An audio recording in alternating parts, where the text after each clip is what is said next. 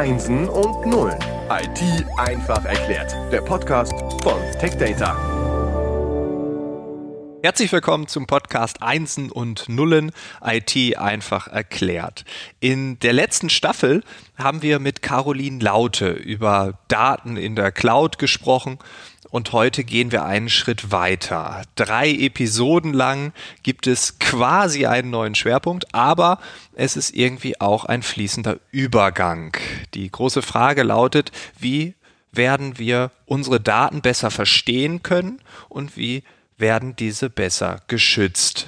Präsentiert, gesponsert wird das Ganze von Veritas, diese Episode, genauso wie die nächsten beiden. Und unser Experte ist Patrick Englisch. Hallo Patrick. Hallo Frank, grüß dich. Du bist unser Experte. Wie kann man sich einen Experten vorstellen? Was ist so dein beruflicher Alltag? Ja, was ist mein beruflicher Alltag? Also ich darf als Manager im Bereich Solution Engineering gemeinsam mit unseren Kunden, aber auch Partnern an Lösungen arbeiten, die im Kontext vom Datenmanagement stehen. Dabei geht es um äh, natürlich Sichtbarkeit von Daten im Kontext Datenmanagement, ähm, um die Verfügbarkeit, aber auch natürlich das Wiederherstellen von Daten, ja, wo wir die Kunden mit begleiten. Mhm. Und das machst du bei Veritas, du bist dort angestellt. Was genau macht Veritas? Veritas ist ein Unternehmen, was im Datenmanagement-Bereich ähm, schon seit Jahrzehnten aktiv ist. Und ähm, Veritas kümmert sich dafür darum, dass wir die Lösungen im Bereich Hochverfügbarkeit, ähm, Datenschutz, äh, Datensicherheit, Backup und Recovery ähm, über alle Plattformen hinweg, die es beim Kunden im Unternehmen gibt, Betriebssysteme, Storage-Systeme, ähm, aber auch jetzt natürlich die Cloud-Systeme, die immer mehr in der Gesamtinfrastruktur ähm, mit reinfließen, optimal aufeinander abstimmen und so die Daten jederzeit halt auch mit den nötigen ähm, Hochverfügbarkeitsaspekten und Wiederherstellungsaspekten bereitstellen. Die Cloud ist für viele Unternehmen ein großes Thema geworden. Ähm, was ist dazu deine, ja, deine aktuelle Einschätzung? Äh, warum reden wir heute über die Cloud? Cloud an sich, das Thema begleitet uns ja schon seit ein paar Jahren. Und, und weltweit gesehen haben wir auch mittlerweile einen richtig großen Adaptions, Adaptionsstatus erreicht. Deutschland ist da aus meiner Sicht etwas hinterher. Ähm, wie bei vielen anderen Technologien äh, dauert es etwas, aber was ich wirklich in den, im Laufe der letzten Gespräche ähm, sowohl ähm, im privaten Umfeld als auch ähm, im Kontext des beruflichen ähm, Austausches immer mehr mitbekomme, ist, dass das Vertrauen in, in, in die Cloud ähm, ganz klar ähm, gesteigert ist ja, und, und immer mehr adaptiert wird. Gibt es einen Grund, warum das angestiegen ist? Einfach weil es mehr Nutzer gibt und dann irgendwann muss ich auch oder woran liegt das? Ja, ich denke, es gibt die ersten Erfahrungen gerade hier im, im Bezug auf die Cloud-Nutzung von, von Early Adaptern. Ähm, das heißt im privaten Kontext Leute, die schon, schon früh angefangen haben, ihre, ihre Daten in der Cloud abzuspeichern oder auch zu sichern, ähm, aber auch Unternehmen, ja, die immer mehr ähm, Cloud konsumieren und sich auch vielleicht manchmal bewusst werden, dass das ein oder andere Angebot schon cloud-basiert ist und schon seit Jahren. Hm, vielleicht ein Beispiel dazu. Und zwar, ähm, wenn wir mal an unsere Mail-Service-Provider denken, auch im privaten Kontext, dann ähm, machen wir schon seit Jahren nichts anderes als E-Mails über GMX, Web.de und auch andere Anbieter halt auszutauschen. Und streng genommen ist das halt auch ein Offering, was irgendwo in der Cloud steht. Und ja, ich denke auch ein wichtiger Faktor ist, wenn wir jetzt im Kontext der, der, der Firmen, Unternehmensadaptionen für Cloud ähm, uns mal den Faktor angucken, dass die Adaption auch immer einfacher wird. Ja, wie, wie bekomme ich meine Daten in die Cloud? Und, äh, und wie kann ich das Ganze handhaben? Haben wir da echt gute Fortschritte gemacht? Und zu guter Letzt denke ich auch, dass ein wichtiger Faktor ist, dass die Maßgaben und auch die Anforderungen in Vertragsrahmenwerken immer weiter auch auf, auf deutsche ähm, und europäische ähm, Anforderungen hin optimiert wurden. Hast du da ein Beispiel? Mm, ja, ich, ich denke schon. Und ich glaube, das ist auch das Beispiel, was, was die meisten ähm, Unternehmen irgendwo beschäftigt. Und zwar der erste Schritt in die Cloud ist ganz oft der Gedanke, ähm, was mache ich eigentlich mit meinem, äh, mit meiner Office-Software im Unternehmen? Da gibt es mittlerweile einige Anbieter, die diese Software as a Service Offerings für die Office-Lösung anbieten. Ähm, größte ist sicherlich äh, Microsoft mit, mit Office 365 und ähm, wichtiger Punkt ist natürlich auch dabei, dass ich dann aber trotzdem mir die Frage stehe und verstehe, was bietet mir der Cloud Service Provider eigentlich und, und wie kann er mich auch unterstützen in meiner Cloud-Reise und auch später in dem Betrieb der Cloud? Was ist der Status eigentlich, den ich da garantiert bekomme? wichtig ist, wenn wir jetzt gerade ja, im, im Punkto Datensicherung darüber uns Gedanken machen. Ähm, wie wichtig ist es mir zum Beispiel, auch wenn ich die Cloud adaptiere, eine separate Kopie meiner Daten irgendwo unabhängig von meinem ähm, eigentlichen Anbieter, ähm, zum Beispiel Office 365, abzulegen. Im privaten Umfeld machen wir das sowieso. Ja, wenn ich meinen Laptop habe, ich habe dort meine Daten drauf, machen die meisten eine Sicherheitskopie. Vielleicht ganz simpel mit einem USB-Stick. Ähm, mhm. Ich denke, das ist ein wichtiger Faktor. Ein zweites Beispiel äh, ist, ist vielleicht im Kontext der Cloud-Adaption, wenn ich jetzt einen Umzug mache und persönlich habe ich das gerade genau hinter äh, mich gebracht, ähm, wir sind umgezogen in ein neues Haus, dann muss ich natürlich auch mir darüber Gedanken machen, ähm, wenn ich Daten transportiere, was, was kann eigentlich schiefgehen? Nehmen wir einfach mal ja, vielleicht irgendwo mein kleine, meine kleine NAS-Box, mein Network Attached Storage. Jetzt habe ich dementsprechend das äh, NAS-Device meinem Umzugsunternehmen gegeben, das, das Teil fällt hin ja klar, die ersetzen wir sicherlich auch über die Versicherung dann hinterher den Cloud-Speicher, ähm, beziehungsweise meinen lokalen Cloud-Speicher. Aber hey, was ist mit den Bildern da drauf und was ist die Konsequenz da? Ich denke, da hat sich einiges getan und da gibt es mittlerweile auch ähm, gute Beispiele, wie wir ähm, gute Entscheidungen treffen können, in eine Cloud-Reise reinzugehen oder auch nicht.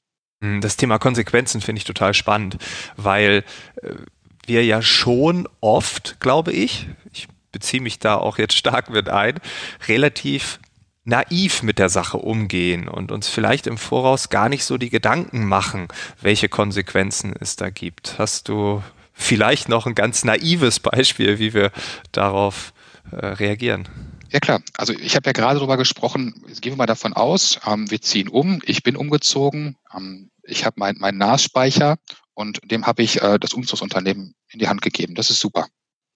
Jetzt ist natürlich die Frage, hey, warum habe ich eigentlich einen NAS-Speicher? Und das ist, glaube ich, eine ganz gute Geschichte dazu. Ich selber bin ähm, Amazon Prime-Kunde und bei Amazon Prime habe ich ein Feature, was viele echt super finden. Und zwar, ich habe unlimitierten Speicher an Fotos. Das kann ich natürlich sagen, hey, super, meine private Bildersammlung, die ich auf all meinen Endgeräten habe, ja, die übertrage ich einfach nach Amazon in die Cloud. Das ist eine super Sache. Damit sind die geschützt. Die Grundfrage, die ähm, ich mir gestellt habe, meine Frau by the way auch, hieß eigentlich, hey, was sind das denn für Fotos, die wir da tatsächlich hochladen in die Cloud? Und möchten wir, dass, auch wenn es nur in der Theorie vielleicht so ist, jeder Mensch, der irgendwo Adminberechtigung hat, auf diese Fotos zugreifen könnte? Auch wenn sie verschlüsselt sind, auch wenn sie vermeintlich sicher abgelegt sind. Wir wollten es nicht und wir haben uns bewusst dazu entschlossen, wir bauen einfach unsere eigene Cloud auf mit einem kleinen NAS-Device, ähm, was über WLAN ähm, ja, die Fotos einfach synchronisiert und lokal abspeichert. Wir haben damit einfach ein besseres Gefühl, ja, dass wir einfach wissen, dass unsere Daten in der sicheren Hand sind. Also äh, ich spreche von Naivität, du sprichst von Gefühl. Gibt es irgendetwas, damit wir das Thema Daten besser verstehen können, besser greifen können? Was ist das eigentlich? Wie haben wir damit umzugehen? Äh, absolut. Ich muss irgendwo in irgendeiner Form es schaffen, Daten für mich zu bewerten. Im Idealfall mache ich das natürlich und das ist meistens der geringste Aufwand. Ähm, hey, wenn die Daten entstehen, dann überlege ich mir natürlich, ähm, was sind das für Daten? Sind die für mich ähm, so, ich sag mal, einzuordnen, dass ich sie in die Cloud geben möchte? Oder sind das Daten, wo ich sage, mh, hm, lieber nicht? Hm. Bleiben wir mal bei der Fotosammlung. Also wenn ich ein Foto aufnehme, könnte ich direkt überlegen, hey, ist das irgendwie kritisch? Ähm, rede ich hier über ein Foto von der schönen Blume, die ich fotografiert habe? Ähm, oder sind es tatsächlich irgendwo auch Bilder von der Familie? Ja, vielleicht, ähm, wo mein Kind in der Badewanne war, ja, wo ich nicht möchte, dass das irgendwo abgelegt wird. Und das ist für mich halt ein ausschlaggebender Punkt. Ich denke, schwierig wird es dann, wenn wir uns von dem äh, privaten Bereich etwas wegbewegen und ähm, in den Unternehmensbereich gucken, weil oft der Informationsgehalt ähm, von Dateien, die ich neu erzeuge, von Daten, die ich neu erzeuge, einfach im, im Laufe dieses Lebenszyklus der Information sich verändert, ähm, größer werden kann, geringer werden kann. Ja, und da brauche ich natürlich irgendwie Hilfsmittel, die mir dabei helfen, das auch richtig zu verstehen. Ja. Was wären das für Hilfsmittel oder Werkzeuge? Also was kann mir da helfen? Im privaten Bereich äh, nutze ich persönlich zum Beispiel super gerne ähm, auf meinem iPhone, auf meinem Smartphone ähm, wenn ich über Fotos spreche, die ähm, GPS-Informationen, die an Bildern angefügt werden. Beispiel war jetzt zuletzt ähm, äh, zu Weihnachten. Meine Frau hat sich entschieden, ja, wir machen noch mal schnell so ein Fotobuch für die Großmutter und, und fügen dort vom letzten gemeinsamen Urlaub alle Fotos ein. Und da fängt natürlich die Grundfrage an, wo finde ich jetzt in meinen ganzen Fotos denn genau hier diese Informationen? Ja, das heißt, irgendwo Daten, wo ich weiß, ja, da waren wir irgendwo am Strand gemeinsam, gemeinsam Urlaub. Und da gibt es halt auch im iPhone eine tolle Funktionalität, dass ich in der Fotosuche genau sagen kann, hey, zeig mir deine, die Daten an, die ähm, alle an der, an der Nordseeküste gemacht wurden, am Strand. Und kann dann natürlich mit weiteren Suchfunktionen einfach weiterarbeiten und das genauer einschränken. Und, und so kommst du natürlich schnell ans Ziel. Ähnliches gilt auch für, für Unternehmen. Metadaten können natürlich eine ideale Ausgangsbasis sein, erstmal sich so eine Datenlandkarte zu erstellen. Mit einfachen Grundfragen, ja, die ich mir stellen kann, wie wer hat die Daten denn erstellt? Jemand aus der Personalabteilung, jemand aus dem Bereich IT, jemand aus dem Bereich Marketing.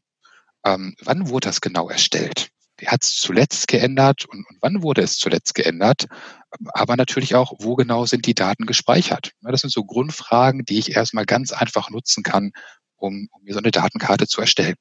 Hm, wie, wie kann ich mir dann so eine Datenkarte vorstellen, also jetzt visualisiert? Ich glaube, genau, das ist genau das Zauberwort, was du gerade sagst, Frank, visualisieren. Ähm, also Veritas bietet mit ähm, der Lösung Information Studio dort genauso eine Lösung an, mit der ich in der Lage bin, eine Datenlandkarte zu erstellen, wo wir die wichtigen Informationen abgreifen, ja, wie gerade schon erwähnt, die Metainformationen im ersten Schritt und stellen die dann wirklich in einer Landkarte dar.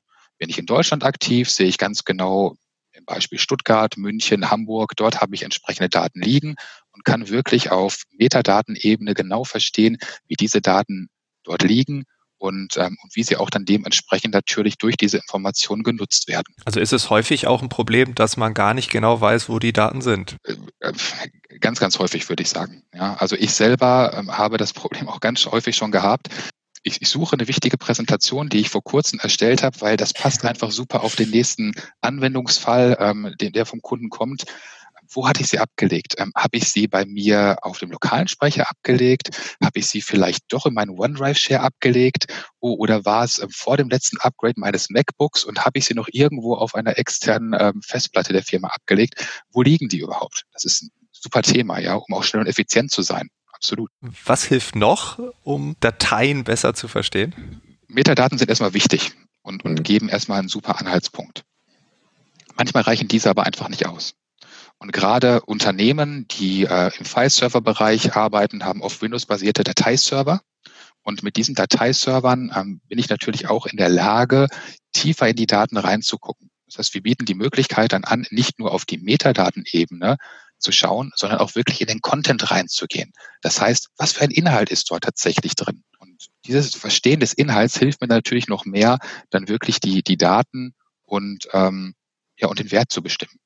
Okay, wenn wir über einen Datenwert reden, dann glaube ich, sowohl privat als auch äh, äh, im geschäftlichen Kontext. Also ganz häufig gibt es so Sätze wie, ja, dann dann hat der Cloud-Anbieter oder dann hat Google oder Apple oder wer auch immer, dann haben die halt das Bild von meinem Urlaub. Dann haben die halt die Bilder, als wir abends betrunken äh, dann komische äh, Fotos gemacht haben. Das ist ja egal, was will man denn damit? Also wenn wir über einen Datenwert reden, dann würde ich behaupten, da habe ich schon ganz oft Menschen gehört, die eigentlich sagen, die Daten sind gar nichts wert. Jetzt sagst du auf einmal, ja, wir wollen aber ja einen Datenwert bestimmen. Äh, also wie bestimme ich so eine Wertigkeit? Es ist eine super spannende Frage. Und ich fange bei mir einfach mal persönlich an. Ähm, ich muss mir grundsätzlich die Frage stellen, wie gehe ich mit all den Informationen und Daten, die ich erzeuge, um? Ich für mich selber würde auch eigentlich sagen, hey, ganz ehrlich, ob ich jetzt mit irgendjemanden ähm, im Biergarten gesessen habe, ähm, dort ein Bier getrunken habe oder nicht, ähm, ob ich jetzt gerade irgendwo am Baggersee war, vielleicht dort in der Badehose lag, ja, hoffentlich habe ich auch zu dem Zeitpunkt gerade halt meine, äh, meine Bikini-Figur erreicht. Hey, das, das, das ist vollkommen verständlich. Wichtig ist, wenn es auch um andere geht. Also wenn es zum Beispiel um, um meine Kinder geht, ja, wenn es auch um Personen geht, die vielleicht auch eine andere Einstellung dazu haben, was ist dann eigentlich? Ja, wie sensibel ist das? kleines Beispiel noch. Wir sind umgezogen und vorher haben wir gebaut und in, in der Neubausiedlung haben wir einen, ähm, einen Nachbarn, der hat so eine Drohne. Hey, heutzutage bist du vernetzt. Wir haben auch so eine WhatsApp-Gruppe. Er hat einen Drohnenflug irgendwann mal gemacht, seinen ersten über das Neubaugebiet. Keiner hat bis jetzt in den, in den Häusern gewohnt. Aber direkt kam von dem einen oder anderen die Rückfrage, hey, was machst du da eigentlich? Du fliegst über mein Grundstück und ähm, was filmst du da eigentlich ganz genau? Das waren jetzt nicht alle. Ja, also von 30 ähm, Leuten, die hier bauen, waren das ein, zwei Personen, die da so ein bisschen Fragen hatten und Ängste hatten. Aber auch, hey, ganz ehrlich, diese Sorgen und Ängste müssen wir einfach ernst nehmen. Und vielleicht sind sogar in dem Kontext einfach gesetzliche Anforderungen, mhm. die man hinterher beachten muss. Ihr habt ein Tool entwickelt, ähm, was ich ganz spannend fand. Ich habe es mir im Voraus angeguckt, du hast es mir geschickt, ähm, den Risk Analyzer. Kann ich damit den Wert von Daten bestimmen? Ähm, der Risk Analyzer, den wir anbieten, ist meiner Meinung nach echt ein ideales Tool, um sich erstmal mit der Materie ähm, Daten, was steckt vielleicht für ein Risiko, was stecken aber auch für, für Werte in, in den Dateien, ähm, einfach mal mit zu beschäftigen und damit, ähm, damit zu spielen, sich der Sache bewusst zu werden. Du kannst es am besten selber ausprobieren. Ich würde jeden Hörer dazu einladen, einfach mal den entsprechenden Link, der sicherlich zu dem Podcast ähm, auch, auch mit erscheinen wird, ähm, anzuklicken. Ähm, es hilft mir einfach genau dabei, einfach auf den Risk Analyzer draufzuklicken zu sagen, hey, personenbezogene Daten, das Thema Datenschutzgrundverordnung ähm, ist bei dem einen oder anderen vielleicht gerade präsent. Dort klicke ich dann dementsprechend drauf und kann, wenn ich möchte, meine eigenen individuellen Daten einfach mal ähm, einspielen. Ja, das kann ein ganzer Ordner sein, den ich per Drag and Drop reinziehe oder auch einzelne Dateien. Und ähm, das Tool hilft mir dann genau dabei einzuordnen. Rede ich hier über, über ähm, zum Beispiel Namen? Ja, wir haben Algorithmen entwickelt, die dabei helfen, sind das personenbezogene Namen? Wir haben Algorithmen entwickelt, die dabei helfen zu verstehen, reden wir hier über Ausweisinformationen, ja, von meinem Personalausweis oder Reiseausweis? Sind das ähm, ähm, Geburtsdaten und, und, und? Also schon Daten, die mit den Persönlichkeitsrechten von dem äh, einzelnen Menschen auch mit in Verbindung stehen.